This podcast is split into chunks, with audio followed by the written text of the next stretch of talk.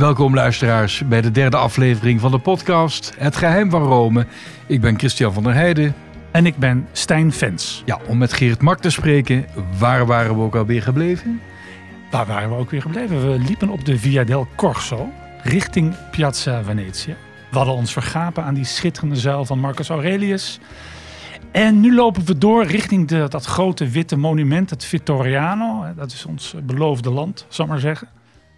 En uh, we komen nu, en het is voor u, als u daar loopt nu, aan uw linkerhand, bij, op Piazza San Marcello. Daar is de uh, gelijknamige kerk, die heet San Marcello, of, of voluit San Marcello al Corso. En die San Marcello, dat is een paus, een heilige paus, Marcellus. De marteldood gestorven, zo heet het, begin vierde eeuw. Um, ja, het is een beetje een raar verhaal eigenlijk, die Marcellus, want... Uh, er, gaat een, er gaat een verhaal dat hij eigenlijk uh, zich uitermate onverzoenlijk toonde tegenover de duizenden christenen in die tijd, die uit zelfbehoud voor de Romeinse goden hadden gekozen. Nou, ja, dat, de, de, de zogeheten lapsi. De lapsi, ja. De gevallenen. De gevallenen. Afvalligen. En dat werd ruzie. En er waren, er waren zelfs vechtpartijen.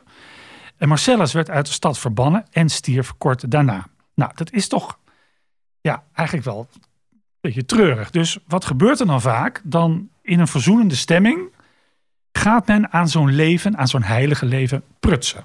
Dus, ja, wat, dus Werd, wat werd toen het verhaal op de plek waar die kerk nu staat en waar u wellicht nu staat, daar zou deze Marcellus in de paardenstallen van het uh, poststation hebben gewerkt. Gewoon een martelaar, gewoon dwangarbeid, omdat het een christen was. En het huiskerkje in de buurt waar hij dan, denk clandestien, zijn missen opdroeg, dat kreeg zijn naam. Nou, dat is prachtig natuurlijk. Dus daar waren, waren daar ook paardenstallen? Op nou ja, dat, weet, dat, dat vermoedt men. Hmm. Hè? Althans, nou ja, boven het altaar zweeft hij dan nu door, uh, boven de wolken. Of door de wolken. En in het, de altaartafel, als u direct naar binnen gaat, onder, dat altaar, onder de altaartafel rust zijn gebeente. Dus dat is even het, het officiële verhaaltje over de heilige Marcellus. Marcel, dat is even het officiële verhaaltje over de heilige Marcellus San Marcello. Nou, die kerk, ik zal heel eerlijk zijn, uh, beste Christian. Daar ben ik denk ik jarenlang voorbij gelopen. Wist ik veel. Hmm. Er zijn zoveel kerken in Rome en ik moest denk ik naar de Zara of naar een andere kledingzaak. En had geen zin die kerk binnen te gaan. Hmm. Ik schaam me er nu voor. Want het is Ja, maar ik kan het wel begrijpen. Want Ja. eerlijk gezegd, ik hou helemaal niet van eh, de. Via eh, del Corso. Ik vind het veel te druk met al die kutbrommers. Nou ja, je moet ook oppassen. Want als ik me niet vergis, is een, een, een collega van ons daar ooit aangereden door een brom. Ja, dat is daar gebeurd. Dat is daar, volgens Ja. mij daar gebeurd. Ja, God hebben zijn ziel. Hein ten Kortenaar. Prachtige stem. Hein ten Kortenaar. Deed altijd commentaar bij Urbi et Orbi. Maar goed, dat terzijde. We gaan even die San Marcello toch maar binnen. Eh, die kerk is eigenlijk om twee redenen te bezoeken waard. Minstens. Ik zie dat er trouwens geen water in het wijwatervat zit. Dat klopt. Dat hebben ze eruit gehaald, hè? Vanwege, corona. ja. Ja, misschien dat nu de versoepelingen weer ook in Italië eh, ehm, er komen, dat het, dat het weer terugkomt. Ik vind dat altijd een fijn gebaar. Namelijk even binnenkomen, even kruisjes slaan. Goed. Twee dingen. Dat is allereerst meteen, als je daar binnenkomt, die kerk, aan de linkerkant. Daar is een heel beroemd en bijzonder grafmonument. Aan de, van de hand van Sansovino, ehm de renaissance architect, beeldhouwer. En dat is het eh, eh, grafmonument van kardinaal Giovanni Michiel, zeg je denk ik. Je schrijft Michiel, maar je zegt denk ik Michiel. Hij stierf in de Engelenburg in 1503, twee dagen nadat hij in opdracht van Cesare Borgia, de zoon van paus Alexander VI, beruchte man, was vergiftigd. Dus nou ja, ik krijg wel een, eh, een mooi graf. Maar tevens herdenkt dit epitaaf, mooi woord, epitaaf, zijn neef Orso Michiel, die in 1511, dus acht jaar later, stierf. En waarom is het nou zo bijzonder, dat grafmonument? Want kijk maar goed, eh, als u daar staat nu, hij is uitgebeeld op zijn doodsbed. Hij is uitgebeeld op zijn doodsbed. En er onder zijn doodsbed vind je een menigte boeken. Zie je een menigte boeken. Ja, dat is natuurlijk het ideale graf. Ja. Dus Begraven een, worden op boeken. een bibliofiel graf. Ja. Waarom is het nou? Deze eh, Orso Michiel eh, schonk na zijn dood 730 handschriften aan San Marcello, aan het klooster van San Marcello. Het is een klooster hè, van de orde van Servieten. de oude orde. Maar goed, dat over dat grafmonument. Maar eigenlijk is, nog, is toch het grootste pronkstuk van deze kerk dat bijzondere kruis dat hier hangt. Crucifix.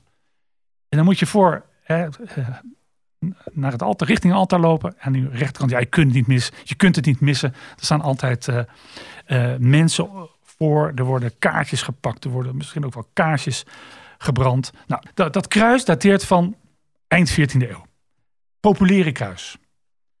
En dat kennen we, dat kruis, Christian. Ja, zeker, dat kennen we, dat kruis. Want in, eigenlijk in het midden van de, van de eerste golf van de coronacrisis... toen kwam dat kruis volop in het nieuws. Want wat gebeurde er? De heilige vader, de paus... Uh, moet je, u uh, moet zich voorstellen, de hele stad was in lockdown. Je mocht de stad niet uit, tenzij je uh, je kon legitimeren. Of dat je een bepaalde volmacht had om. He, je moest naar de dokter of zo. Of dat je een hond aan het uitlaten was. Met andere woorden, de Via del Corso. Normaal ontzettend druk. Met brommers en uh, vreselijk verkeer. En heel veel Italianen op straat. Dat is ook al zoiets. En, en, en, en, en helemaal geen toeristen. Dat is ook heel fijn. En in één keer zien we daar de paus lopen met wat beveiliging eromheen, in een lege Via del Corso. En waarom liep hij nu juist daar? Hij ging namelijk op bezoek in uh, de San Marcello, want hij ging uh, het kruis vereren dat daar al heel lang hangt.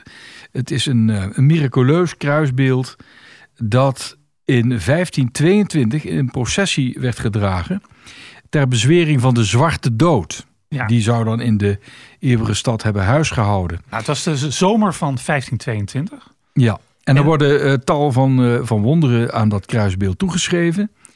In 1519 zou dit uh, cultusobject zelfs een felle brand hebben overleefd. Ja, 22 mei 1519 wordt de San Marcello in de as gelegd door een brand. Alles brandt af, er is niks meer over. Ja. Maar het enige dat overleeft is dat ja. miraculeuze alles, alles 14e eeuwse kruisbeeld. Ja. Nou, en dit kruisbeeld wordt als het ware ook als een soort totem of een fetish door deze paus naar voren gehaald. Iedereen vindt het allemaal prachtig en toch vind ik het een vorm van, ja, van, van gek bijgeloof. Nou, ik. De, die, de paus, ja, de paus het altijd, dat is allemaal devotie en belangrijk volksdevotie. Maar eh, waarom nu juist dat kruisbeeld? Weet je, alsof dat een soort kracht heeft. Prachtig hoor. De Romeinen vinden het allemaal heel mooi. De wereld vindt het ook heel mooi. Maar ja, ik kan dat aan bijvoorbeeld uh, protestantse reizigers niet verkopen. Nou, ik vind het wel mooi. Het heeft trouwens ook helemaal niets geholpen, want, die, want die, uh, die, dat virus raasde door. Dat weet je niet, want dat had allemaal nog veel erger kunnen aflopen. Ik vind het wel mooi. Kijk, dat kruis is ook. Um... Ja, ik, maar ik, het, het, is ook mooi, maar de vraag is of het uh, ja, wel behoort tot, uh, is... tot, tot het weldenkend deel van de mensheid. Maar goed. Je vindt het afgoderij. Nou, zover wil ik ook niet gaan, maar het is wel een vorm van bijgeloof, vind ik. Ja. Maar als je nou weet hè, dat dat klooster daar al zo lang hangt.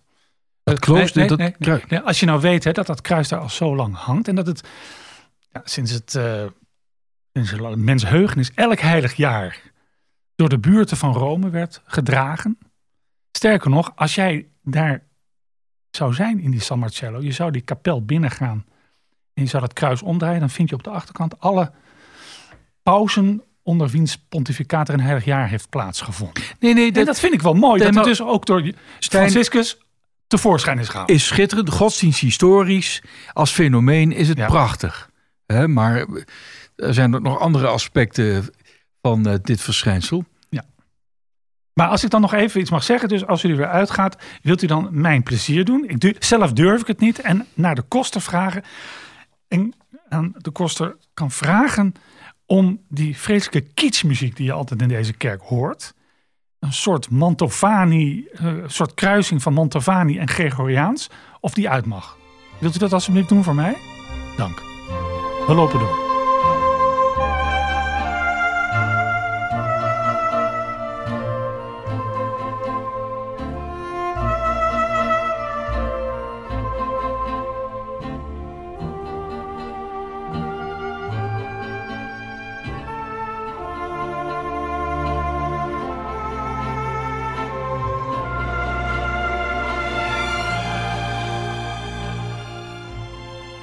Nou, we, we lopen door. Eh, blijf toch maar even aan de linkerkant. Oversteek is hier een hachelijke zaak. Mits je een goed gebedsleven hebt. we lopen door en zien dan eigenlijk meteen schuin aan de overkant twee dingen. Aan de rechterkant is dat een toch wel bijzondere fontein. Je ziet eigenlijk een kruier met een, met een waterkruik. Eh, het is het, de Fontana del Facchino. Facchino is kruier. Je ziet een dus met een waterkruik die het water vanuit de Tiber de stad indroeg om het daar te verkopen. En dat is een van de vijf sprekende beelden. Zijn het er vijf? Nou, het is in ieder geval een van de sprekende beelden van Rome. En daarnaast is toch wel... Oh, dat moet je even uitleggen. Ja, de sprekende beelden zijn eigenlijk ehm, soms vaak antieke beelden. Soms uit de Tiber gevist, die op plekken in Rome staan. Soms verminkt. En waar allerlei, ja, waar, waar allerlei menselijke eigenschappen aan worden toegedicht. Namelijk ze, ze spreken, ze dichten, ze hekeldichten. Het beroemdste is natuurlijk het, beeld van Pasquino. Vlak bij de eh, Piazza Navona. Ja, wat, wat eigenlijk al En trouwens in de buurt ook, eh, waar wij zijn, de Babuino. de Babuino en de, de Madame Lucrezia is er volgens mij ook één. Ehm, en dat, die Pasquino bijvoorbeeld is eigenlijk al ruim vijf eeuwen. Eh, worden daar korte hekeldichten Ja, hekelgedi- hekeldichten gepubliceerd. spotdichten. Over, spotdichten over actuele zaken van Rome. En sterker nog, Pasquino heeft tegenwoordig zelfs een Twitter-account. Dus het gaat gewoon maar door. Nou, dus die Facchino is er ook. ja, in. maar daar heb ik echt nooit, nooit echt veel van gehoord van die goede man. Dus Da- da- daar lopen we eigenlijk gewoon steeds aan voorbij. hè? Ja, maar misschien heeft hij, houdt hij al eh, eeuwenlang zijn mond. Met andere woorden, dit moet gewoon even worden gerehabiliteerd. Wordt gerehabiliteerd. Nou, hij, hij, hij kijkt uit, zou ik kunnen zeggen, aan de- op de, op, de, op de zijkant van de Santa Maria in Via Lata. Ja, Een eh, heel oud, oud, oud, oude stichting eigenlijk, als kerk. ja, echt heel interessant en zeker een bezoek waard. Eh, vooral moet u ook naar de crypte van deze kerk, want dan gaat u, eh, de, gaat u een paar meter onder de grond. En men zegt dat Paulus, eh, de apostel Paulus, daar twee jaar heeft verbleven. En daar zouden ook allerlei aanwijzingen voor zijn. Dat moet u zeker eens gaan bekijken. Ja. Maar het zou pas in de vijfde eeuw een echt eh, ja, een, een, een gebedsplaats zijn. Een christelijke gebedsplaats. Er zou een oratorium zijn gesticht. Ja, en het is eh, oorspronkelijk gebouwd in pakhuizen die deel uitmaakten van de Septa Julia. Dat was een groot monumentaal plein in het antieke Rome. Tussen het Pantheon en de grote tempel van Isis in.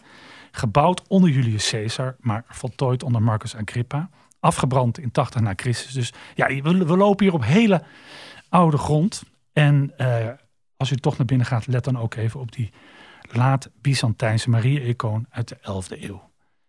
Waarvan je afvraagt of hij wel door mensenhanden geschilderd is, maar dat denk ik wel. We staan weer buiten, we staan weer in het rumoer. De bussen komen langs. Eh, pas op, want eh, het is een gevaarlijke weg dit. We lopen door, we blijven dan maar even. eh, we, zijn, we zijn overgestoken. Ik zei we blijven aan de linkerkant, we zijn ondergestoken. We lopen nu aan de rechterkant. En we lopen nog steeds af op ons ijdel, het beloofde land, de, het Vittoriano. En passeren dan, dat kan niet anders, aan onze rechterhand de Galleria Doria Pamphili. Ja. Een fantastisch museum. Prachtig. Van twee families eigenlijk die met elkaar zijn verzwagerd. Adellijke families Doria en de adellijke familie Pamphili. En dat Pamphili, dan schrijf je een J op het einde. Ja. Pamphili. En eh, hoe je dat nou precies moet uitspreken, Stijn, ja, jij bent er beter thuis. Nee, jij bent afgestudeerd in het Italiaans. Hoe, hoe zeg, moeten we dan zeggen Pamphili, Pamphili of Pamphili? Zeg Nou nog ja. eens. Zeg. Pamphili. Ja. Ja, nou ja, goed. ja, maar ik, ik, In ieder geval- ik hoor dat niemand zeggen hoor. We kennen allemaal het familiewapen van de Pamphilis. Want dat is een duif met een olijftak in de bek. Ja. En die duif die staat eh, prachtig op die obelisk bij de Piazza Navona. De middelste fontein door Bernini gemaakt. Want die is daar namelijk neergezet in opdracht van paus Innocentius X. En dat was een telg van de familie Pamphili. Ja, geen gemakkelijke man. Ik moet zeggen dat eh, Bernini had ook in het begin een vrij eh, moeizame verhouding met hem. Want Innocentius X zag eigenlijk meer in Borromini, de grote concurrent van Bernini. Nou, dat in het paleis hè, waar, we nu, waar we nu voor staan, eh, daar is eigenlijk de kunstcollectie van de Doria de Pamphili. Eh, ook van de Landi en de Aldo, Brin- Aldo Brandini familie. Daar zijn al die schitterende kunst, al die schitterende kunst is daar samengebracht. Ja, e- echt schitterend. Eh, Ook al, ook al hing daar geen enkel schilderij, dan is het nog een bezoek waard. Ja. Want het is een prachtig paleis. Ja, ik zou dan gaan in het schemer van de late Romeinse middag, zal ik maar zeggen. En dan kom je weer die Innocentius de tiende tegen. Want het misschien het beroemdste schilderij, dat hangt aan ook Caravaggio's, trouwens, prachtige Caravaggio's, is het portret van Innocentius de tiende door de Spaanse schilder Velázquez. Ja. En nou, het, heeft een, het heeft een soort eigen, eigen kapelletje, dat, eh, dat schilderij. En als, je daarvoor, voorstel- als ik daar voorstel, moet ik altijd denken aan het commentaar dat Innocentius de tiende gaf. Toen hij het uiteindelijke resultaat zag en, en zei: Troppo vero, troppo vero. Het lijkt. Ja, het is te echt. Het is te echt eigenlijk. Hè? Ja. En ehm, als u nou ook nog tijdens uw verblijf in Rome de Vaticaanse musea bezoekt. en niet als een kip zonder kop naar die ellendige Sixtijnse kapel doorloopt. dan. Want je wordt door de afdeling moderne kunst heen geleid. Dat is een beetje een pesterijtje van de directie van de Vaticaanse musea. Dan kom je bij het portret van Francis Bacon. Die eigenlijk een soort pastiche heeft gemaakt van dat portret van Velasquez. Ja, en Velasquez, die kende eh Innocentius, of eh, eh, deze Pamphili, Giovanni Battisti, Battista Pamphili, omdat hij namelijk eerder gewoond had in Madrid, want hij was namelijk nuntius Ja. in Spanje. En we hebben het even, we moeten toch even voor de datering, dat de mensen toch, toch de, al deze informatie even aan een historische kapsel kunnen hangen. Eh, eh, Innocentius X was paus van, 19, van 1644 tot 1655. Hè, dus onze Gouden Eeuw was eigenlijk ook de Gouden Eeuw van Rome. Het, was, het waren de hoogtijdagen van de barok. Als u eh, dit paleis uit bent gekomen, wat, wat ik me eigenlijk niet kan voorstellen, dan lopen we nu eindelijk door en komen dan ehm, gedragen door de stroom mensen achter ons op de Piazza Venezia. Ja. Maar, voordat het zover is, moeten we nog even stilstaan bij een interessant paleis. Ja, De Palazzo Bonaparte. ja het Palazzo Bonaparte. Wat zeg je nou? Jij zei de Palazzo. Nee, dat zeg ik bewust. Ja? De, ja. Kijk, palazzo Ja, is een mannelijk woord. ja. In het Italiaans bestaat er geen onzijdig. Ja, het is hetzelfde als mensen zeggen het piazza, omdat het het plein is. Slaat nergens op. Ik zeg de piazza. Ik laat eigenlijk nog liever het lidwoord weg. Dan gaan we nu naar Palazzo Bonaparte. ja, vind ik eigenlijk mooi. Dat is Beter, beter, toch? Beter, ja. Goed, en waarom gaan we daar naartoe? Omdat dat eh, een interessant gebouw is. Eh, dateert ook eh, van de eh, 17e eeuw. Het was in, ehm, in handen van de familie Daste. Maar in 1818 werd het bewoond door Letizia Ramolino. Ja, want het was aangekort door eh, haar halfbroer een ontzettend interessante figuur. Haar halfbroer, Jozef Fesch. Ja. Hè, Zoon van een, eh, van een Zwitserse eh, man. Zij hadden dezelfde moeder. En deze Jozef Fesch die maakte pas echt kerkelijke carrière na de staatsgreep van Napoleon Bonaparte in Parijs. Want wie was Letitia? Letitia was namelijk, eh, ja, Madame Mère. De- hij- zij was de, de, de, de moeder van eh, Napoleon I, keizer Napoleon I, die daarvoor gewoon Napoleon Bonaparte was. Of eigenlijk Buonaparte, want de familie Buonaparte, die kwam uit Corsica. Overigens, eh, Letizia Ramolino, eh, die, eh, dat was een telg van een, een adellijke familie uit Genua. En het is eigenlijk wel, wel ja, interessant dat de Bonapartes ehm, toch worden gezien als een Franse familie. Terwijl dat ze van Corsica kwamen. En Corsica was pas sinds 1769 Frans grondgebied.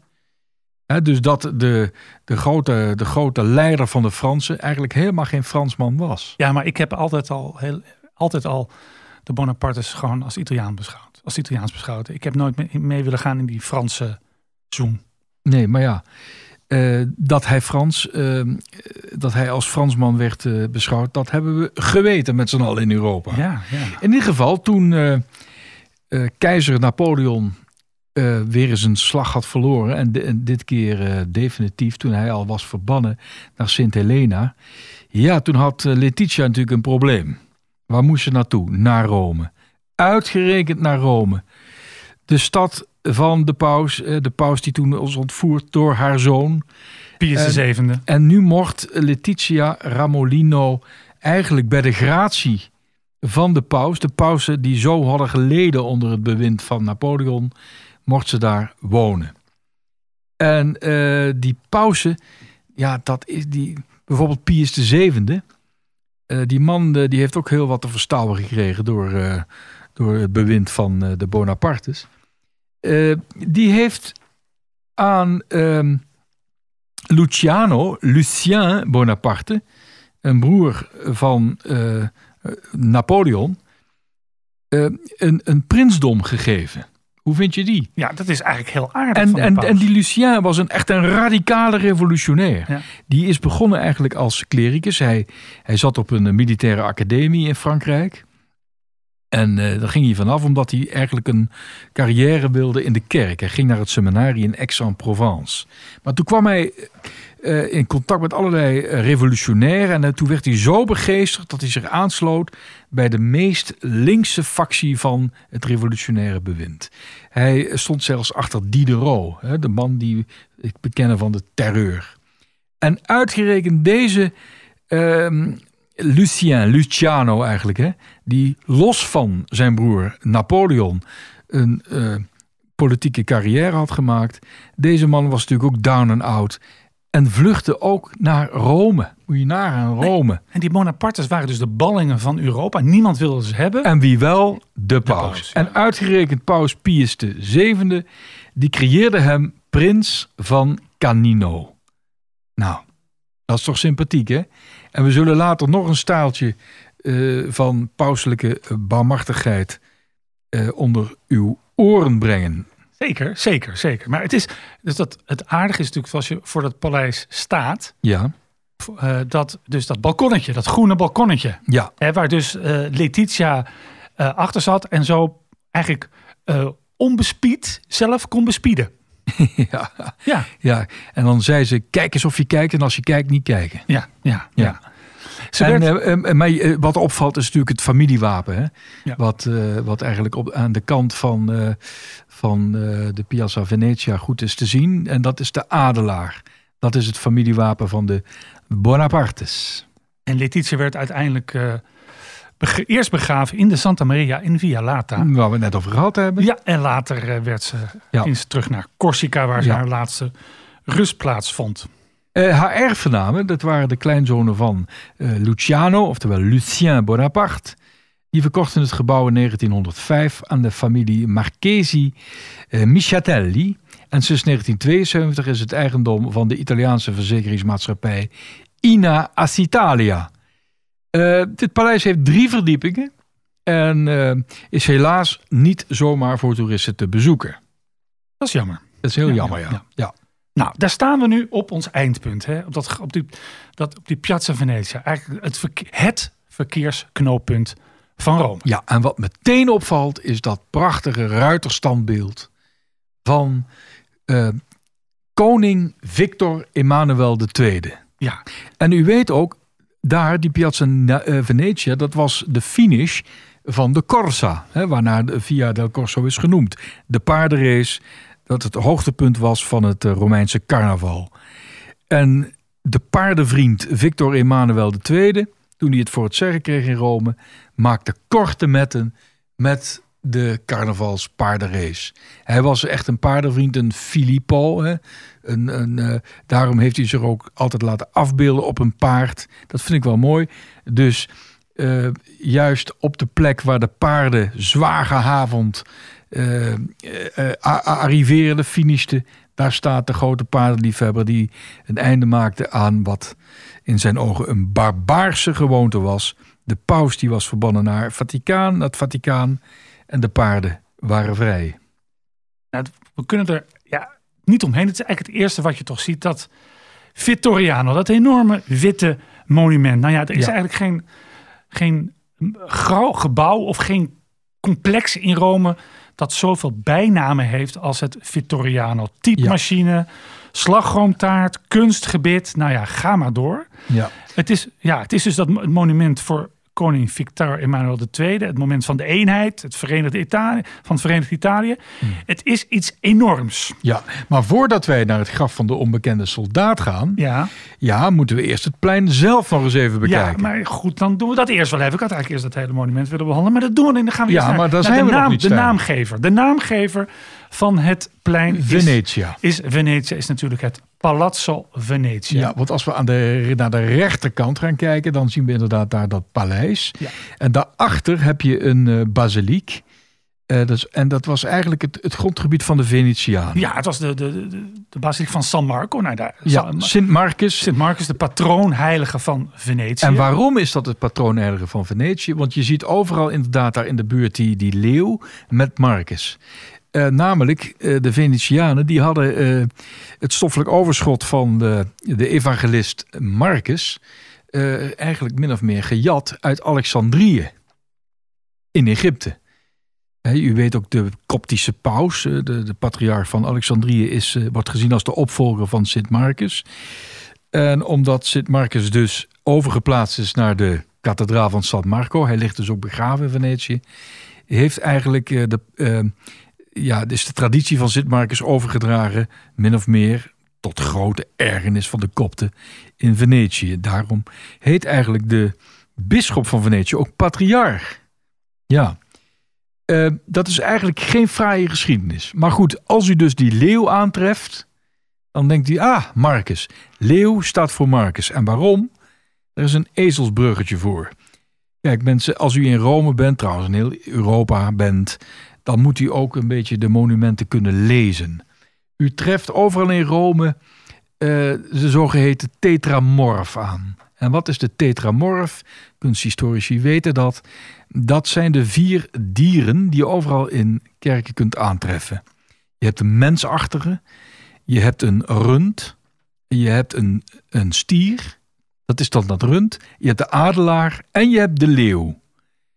Nou staat eh, de mensachtige staat voor het Matthäus-evangelie. En waarom? Omdat het evangelie van Matthäus begint met de stamboom. Waarmee hij eigenlijk de, de stamboom van Jezus, waarmee hij eigenlijk, liever gezegd, de stamboom van Jozef. Hij wil daarmee de menswording van Jezus benadrukken. Zo luidt het ezelsbruggetje. Dan zien we de stier en die stier staat voor Lucas. Dus overal wat, wat Lucas, dat is eigenlijk de patroon, omdat hij schilder was van alle kunstenaars, maar ook van alle artsen. Hij was een Griekse arts, dus heel veel ziekenhuizen eten ook het Luca, Lucas ziekenhuis. Nou, dan vind je vaak het symbool van de stier bij. En waarom van de stier? Omdat het Lucas-evangelie, dat begint met het grote offer dat eh, Zacharias, de vader van Johannes de Doper, opdroeg in de tempel. En dat was vaak een stierenoffer. Dan hebben we de adelaar van Sint-Jan. Eh, De evangelist Sint-Jan die begint zijn evangelie met in het begin was het woord en het woord was bij God. En dan daalt dat woord daalt helemaal af en het woord is vlees geworden en het heeft onder ons gewoond. Dus zoals de adelaar van heel, van heel ver eh, in de hoogte eh, snel kan afdalen naar zijn prooi. De adelaar en dan hebben we tot slot natuurlijk de leeuw. En waarom de leeuw? Omdat Marcus zijn evangelie begint met Johannes de Doper die als een roepende in de woestijn de komst van de Messias aankondigt. Johannes de Doper woonde in de woestijn, ehm, was een asceet, eh, geheel en al verlaten. En wie heerste er in de woestijn? De leeuw, de king of the jungle. Dus dan weten we dat mensen, de tetramorf, de viervorm, de vier dieren. Ja. Nou, Dus dat, daar hebben we wel wat nou, aan. hebben we het wel even neergezet. Ja, toch? Ja, dat dacht ik wel, ja. Even terug naar dat eh, Palazzo Venetia. Ehm, dit grote paleis in Rome werd gebouwd voor, en zijn naam is hier al meerdere malen gevallen, kardinaal Pietro Barbo. Hij werd later paus Paulus II en hij was titelhouder van die basiliek van San Marco. Hij dacht, denk ik, nou ja, als dat mijn titelkerk is, dan kan ik maar beter daar dichtbij gaan wonen. En, en toen hij paus werd, is hij, daar, is hij daar ook gaan wonen. Het was ook niet onlogisch, omdat het Vaticaan, ja, dat, dat lag, dat was eigenlijk nog niet veel in die tijd. Dus hij heeft daar, hij heeft daar gewoond. De architect schijnt te zijn Leon Battista Alberti, wordt genoemd. En het is natuurlijk toch opvallend dat eigenlijk de renaissance is niet Romeins. Dus die grote eh renaissancepaleizen werden vaak gebouwd door mensen uit Rome, uit Florence. Ze moesten geholpen worden. Barok is echt Romeins, maar renaissance was, was import eigenlijk. Hè? Ja. Eh, nog, e- die, nog, e- mag ik nog even iets vragen over die Pietro Barbo? Ja, Die kwam toch uit Venetië? hè? ja, Ja. ja. Hm. En Dus eh, die is daar geboren? in Venetië? Ja. Dat weet ik niet. Dat Ja. lijkt me wel, ja. Ja, nee, ik- ik weet dat nu wel. Oh, je weet dat Ja, wel. ja. Want, want? Ja, omdat ik eh, zojuist ik krijg ik in mijn oortje dat eh, toegefluisterd. ja, nee, maar dat is belangrijk. Ja, dat is wel belangrijk. Ja, dat is- omdat die, die, die latere paus, eh, Paulus II, dat, eh, dat, ja, dat was een Venetiaan. ja, dat, Ja. en daarom nam je het carnaval mee. Ja, precies. Ja. En dan zijn we bijna rond. Ja, en dat gebouw is, en dat, is, dat zie je bij veel eh, palazzi in Rome, dat is, heeft van, to- van alles, tot van alles gediend. Hè? Ehm, het deed natuurlijk het deed dienst als ambassade van de Republiek Venetië. Ehm, in de 19e eeuw werd het het gebouw van de Oostenrijkse ambassadeur. Hè, want toen hoorde Venetië bij het Habsburgse Rijk. Denk aan die beroemde scène uit, eh uit Sissi. Ja, ja. Ehm, en in 1917 nam de Italiaanse regering het weer over. En werd het het werkpaleis, om het zo maar even te zeggen, van Benito Mussolini. Il Duce. Die vanaf dat hele kleine balkonnetje dat u daar ziet, vele malen de Italiaan heeft toegesproken. hè. Ja. En, het, was, en, en daarachter bevindt zich dan die beroemde Sala del Mappamondo. Eigenlijk omdat er ook een kaart van de wereld te zien was. Was, was het zelfs een globe volgens mij uit mijn Ja. hoofd. En een enorme zaal. En, en nu gaat het verhaal dat je daar binnenkwam en dat je dan, dat zal maar zeggen, zo'n tientallen meters moest lopen voordat je bij Mussolini was. Maar dat schijnt ook weer niet zo te zijn. Hij schijnt je ook wel eens tegemoet gekomen te zijn. Eh, maar dat is dus eigenlijk, ehm, die Sala del Mappamondo, dat was lange tijd het epicentrum van het Italiaanse fascisme, van de Italiaanse Ja. regering onder Mussolini. Ja, en weet je wat nou zo aardig is? Je kunt, je kunt dat paleis bezoeken. Ja. En je kunt dus uit dat raam kijken waar hij het volk stond toe te schreeuwen. Ja, ja. Ik heb dat een paar keer gedaan. Ik probeer hem die kin omhoog te duwen, weet je wel. En met de, de armen over elkaar heen. En dan krijg je toch eh, een heel kil gevoel over je heen. Ja, ja het, is, het, het, het Palazzo Venetië is, is een schitterende paleis. Dat zijn tegenwoordig eh, eh, gewoon mooie tentoonstellingen. En Ja. als je het helemaal niet meer weet en je wordt helemaal gek van de Romeinse gekte. Je wordt gek van de Romeinse gekte, zeg ik gewoon. Dan kun je in die prachtige binnentuin even op een bankje gaan zitten. Wij lopen even terug en kijken dan uit op dat plein. En dan zien we vooral auto's en bussen en gekkenhuis. Middenin op dat Piazza Venezia Ehm, daar bevindt zich eh, de standplaats van de verkeersagent van dienst. Dat is, eh, vroeger zetten ze daar een soort, ja, soort eh, krukje neer of poefje, zoals de olifanten dat ook in het circus vroeger hadden. Tegenwoordig komt het geloof ik uit de grond. En ehm, ik heb laatst, eh, tijd geleden alweer, stond er in, de Italiaan, in een van de Romeinse kranten het verhaal dat ze zochten een nieuwe verkeersagent voor de Piazza Venezia. En dat was iemand geworden, ik geloof dat er honderden kandidaten waren. En toen vroegen ze aan hem, uh, ja, waar, waaraan moet je nou voldoen om daar de boel een beetje in de hand te houden? Toen zegt hij, nou, net als thuis, er is maar één de baas en dat ben jij. En later is natuurlijk in die film van uh, Woody Allen, die ook een film in Rome heeft gemaakt, uh, speelt die verkeersagent, een rol natuurlijk van een, een of andere acteur, een rol, die wordt ook helemaal tureluurs van het verkeer. Piazza Venezia. Nou, dan staan we daar. Uh, we kunnen even bijvoorbeeld even oversteken naar dat prachtige perkje daar. Ja, dat vind ik wel. Het mag ik daar even iets over zeggen? Ja. Dat perkje. Daar eh, in de, in de kersttijd, of in, eigenlijk in de adventstijd, maar als het, de, het commerciële kerstfeest begint, ja. dan wordt daar de Romeinse kerstboom neergezet. Ja. En er zou altijd een beetje een rivaliteit zijn tussen de kerstboom van het Vaticaan en de kerstboom van uh, de stad Rome. En in um, ja, afgelopen tijd, ja, de, de, het gaat niet zo goed met de financiën van, uh, van de gemeente Rome. Dus daar stond eigenlijk altijd een beetje een treurige kerstboom. Ja. Maar- En ik ben er eens een keer geweest, nog niet zo heel lang geleden.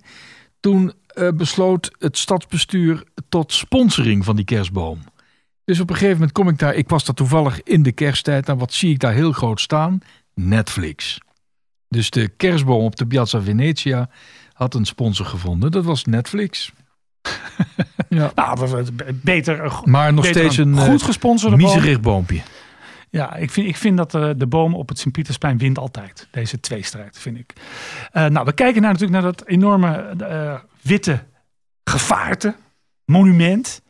Eh, uit de hand ge- ge- gelopen klei-sessie. Ehm, het probleem van dat monument is natuurlijk niet alleen dat het zo groot is. Dat, dat het zo groot is, is trouwens wel logisch. Je moet je voorstellen, je bent eeuwenlang, dus dat gevoel heb je onderdrukt door die pauze. Hè? Dan wordt Rome hoofdstad van het, eh, Verenigd, van het Verenigd Italië. En dan krijg je de kans om daar een monument voor op te richten, voor die eenheid. En dan, denk, dan ga je groot denken, te groot denken. Hè? Je hebt bijvoorbeeld het Justitiepaleis aan de Tiber. Dat is eigenlijk ook veel te groot, megalomaan. Ja. Eh, en dit is ook eh, eh, een megalomaan. En de pech die het Vittoriano, dit monument, heeft, is dat het gemaakt is van een marmersoort die niet meekleurt met de omgeving. Die blijft mooi wit. Die blijft mooi wit. En ik zou bijna zeggen lelijk wit. Ja, maar sorry. Stijn, mag ik je even onderbreken? Ik weet dat je als eh, eh, iemand die smaak eh, zou he- hebben, moet je dit lelijk vinden. Nee, dat is niet. Ik, ik vond het lelijk, maar ik begin het eigenlijk steeds mooier te vinden. Nou, gelukkig. Ja, Want ik ben, ik ben niet politiek correct Nee, in deze. Ik vind het gewoon mooi. En Ja. daar schaam ik me niet meer voor. ja. Vroeger Nou, wel. Hoe is het er nou gekomen? Er moest dus een monument komen en daar is dus een, eh, een ontwerpwedstrijd voor uitgeroepen. Hè, er waren 98 inzendingen in totaal en de wedstrijd werd gewonnen door Giuseppe Sacconi. Ehm, eh, nou, die heeft dit, dus, dit megalomane, eh, eh, dat blijft het toch monument, verzonnen. En wat eigenlijk eerst opvalt is dat in een, in een stad die zo wordt gekenmerkt door ehm, door het christendom, door het katholiek geloof, dat het nergens de sporen draagt. Dat, dat, dat, dat- even, even opnieuw hoor. Wat dan meteen opvalt aan dat toch wel megalomane monument, is dat het staat in een stad dat gekenmerkt wordt door het christelijk geloof. En dit monument eh, ontbeert elk christelijk symbool. Dus het is compleet seculier. Hè, die, en die, die afwezigheid daarvan wil natuurlijk de breuk met het verleden accentueren.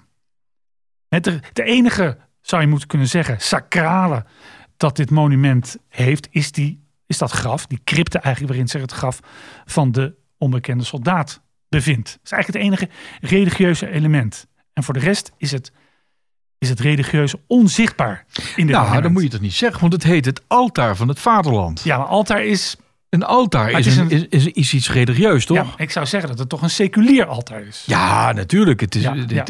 Maar, nee, maar, maar er bestaat eigenlijk niet zoiets als een seculier altaar. Trouwens, de Ja, plek, misschien wel. de plek waar, die, waar het stond, dat was vroeger een zeer sacrale plaats. Ja, maar er is van alles ook afgebroken. Ja, nou, dat, dat is me daar is heel veel voor gesloopt. Ja, Maar dat was toch het cultische ce- centrum van het oude Rome. ja kijk, er moest, wat, wat, wat er bijvoorbeeld verdwenen is, en dat is toch wel jammer, de sacristie en een deel van het Franciscanenklooster, dat hoorde bij de basiliek van Santa Maria in Aranceli. Een toren van Paulus III, eh, het Palazzo Torlonia.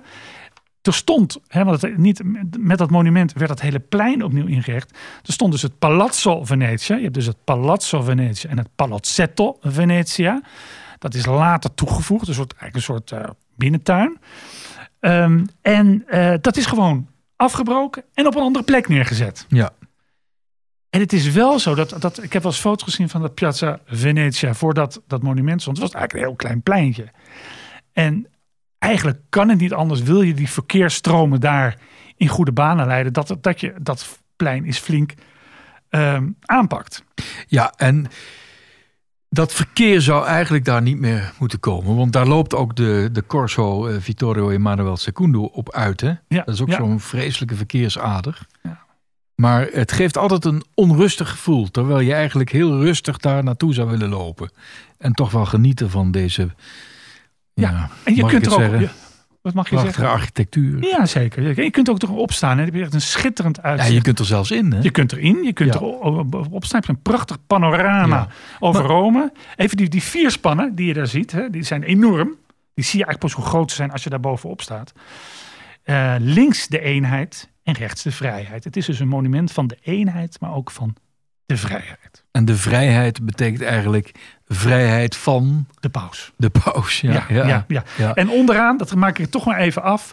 ehm, rechts de Tyreense Zee en links de Adriatische Zee. Het is eigenlijk, zou je kunnen zeggen, het is van alles wat. En het is helemaal omsloten ook. Ja. Er is wel goed over nagedacht. Het tragische is nu, beste Christian, dat deze Giuseppe Sacconi zijn eigen creatie nooit af heeft gezien. Want ehm, zes jaar voordat het uiteindelijk klaar was, is hij aan uitputting gestorven. Dus dat megalo- megalomane monument heeft op zijn schouders gedrukt en heeft hem uiteindelijk de dood ingejaagd. Nou, dat was wel tragisch. Ja, Een beetje zoals Mozes. ja, Ja. Maar ehm, jij zei van ja, dit, dit, was, dit, was, eh, dit moest zo groot worden, want men wilde opnieuw beginnen. ja. Het Verenigde Italië. Eh, wat ze trouwens de, deze eerste koning van Italië altijd een beetje hebben verweten, is dat hij Victor Emmanuel II is blijven heten. Hij was Victor Emmanuel II omdat eh, er al een Victor Emmanuel I was als koning van eh, Sardinië. Ehm, zij resideerde in Turijn. Piemonte had zich gevoegd bij het koninkrijk Sardinië. En de Romeinen namen het hem eigenlijk kwalijk dat hij dan niet eh, heette Victor Emmanuel I. Dat hij toch teruggreep op de Sardijnse dynastie, om het zo maar te zeggen. Dus heel veel Romeinen zeiden van ja, we zijn nu wel één, maar eigenlijk zijn we gewoon bezet door, door de Piemontezen. Dus dat had hij niet moeten doen. Ja, daar zijn ze uiteindelijk wel overheen gekomen. Nou, en daarom is het misschien toch terecht dat deze koning Victor Emmanuel II door de paus is geëxcommuniceerd. Ja, en dat gebeurde al, ik geloof ergens in 1860, toen de Piemontezen vanuit het noorden de kerkelijke staat aanvielen. En toen werd hij dus door de paus geëxcommuniceerd. Ja, maar hij was natuurlijk wel katholiek. En in 1878, de paus was inmiddels al de gevangene van, eh, van het Vaticaan, of van het Vaticaan, in het Vaticaan moet ik zeggen. Toen kregen ze toch een beetje vroeging en dat was de paus ter oren gekomen. Die heeft daar een stelletje priesters naartoe gestuurd. En toen is de excommunicatie opgeheven. En toen hij dus op sterven lag, is Victor Emmanuel II toch nog met de laatste sacramenten gestorven. En heeft hij een praalgraf gekregen in een van de weinige kerken die niet over zijn gegaan bij de Lateraanse verdragen, namelijk het Pantheon. Dus heel veel eh, kerken zijn, eh, zijn teruggegeven aan de Heilige Stoel, maar het Pantheon niet, want die behoort tot het, tot het toenmalige koninkrijk en nu van de republiek. Dus als u naar het Pantheon gaat, moet u natuurlijk ook daar eens gaan kijken. En daar ligt ook zijn zoon Umberto I en dienstvrouw koningin Margarita, die we allemaal kennen van de pizza Margarita. En beste Christian, na deze lange wandeling heb ik, moet ik zeggen, wel trek gekregen in zo'n pizza margarita. Zullen we die lekker gaan eten? Nou, ik wil eerst een lekkere aperitivo Op de piazza. op het piazza. Op de piazza. Tot de volgende keer.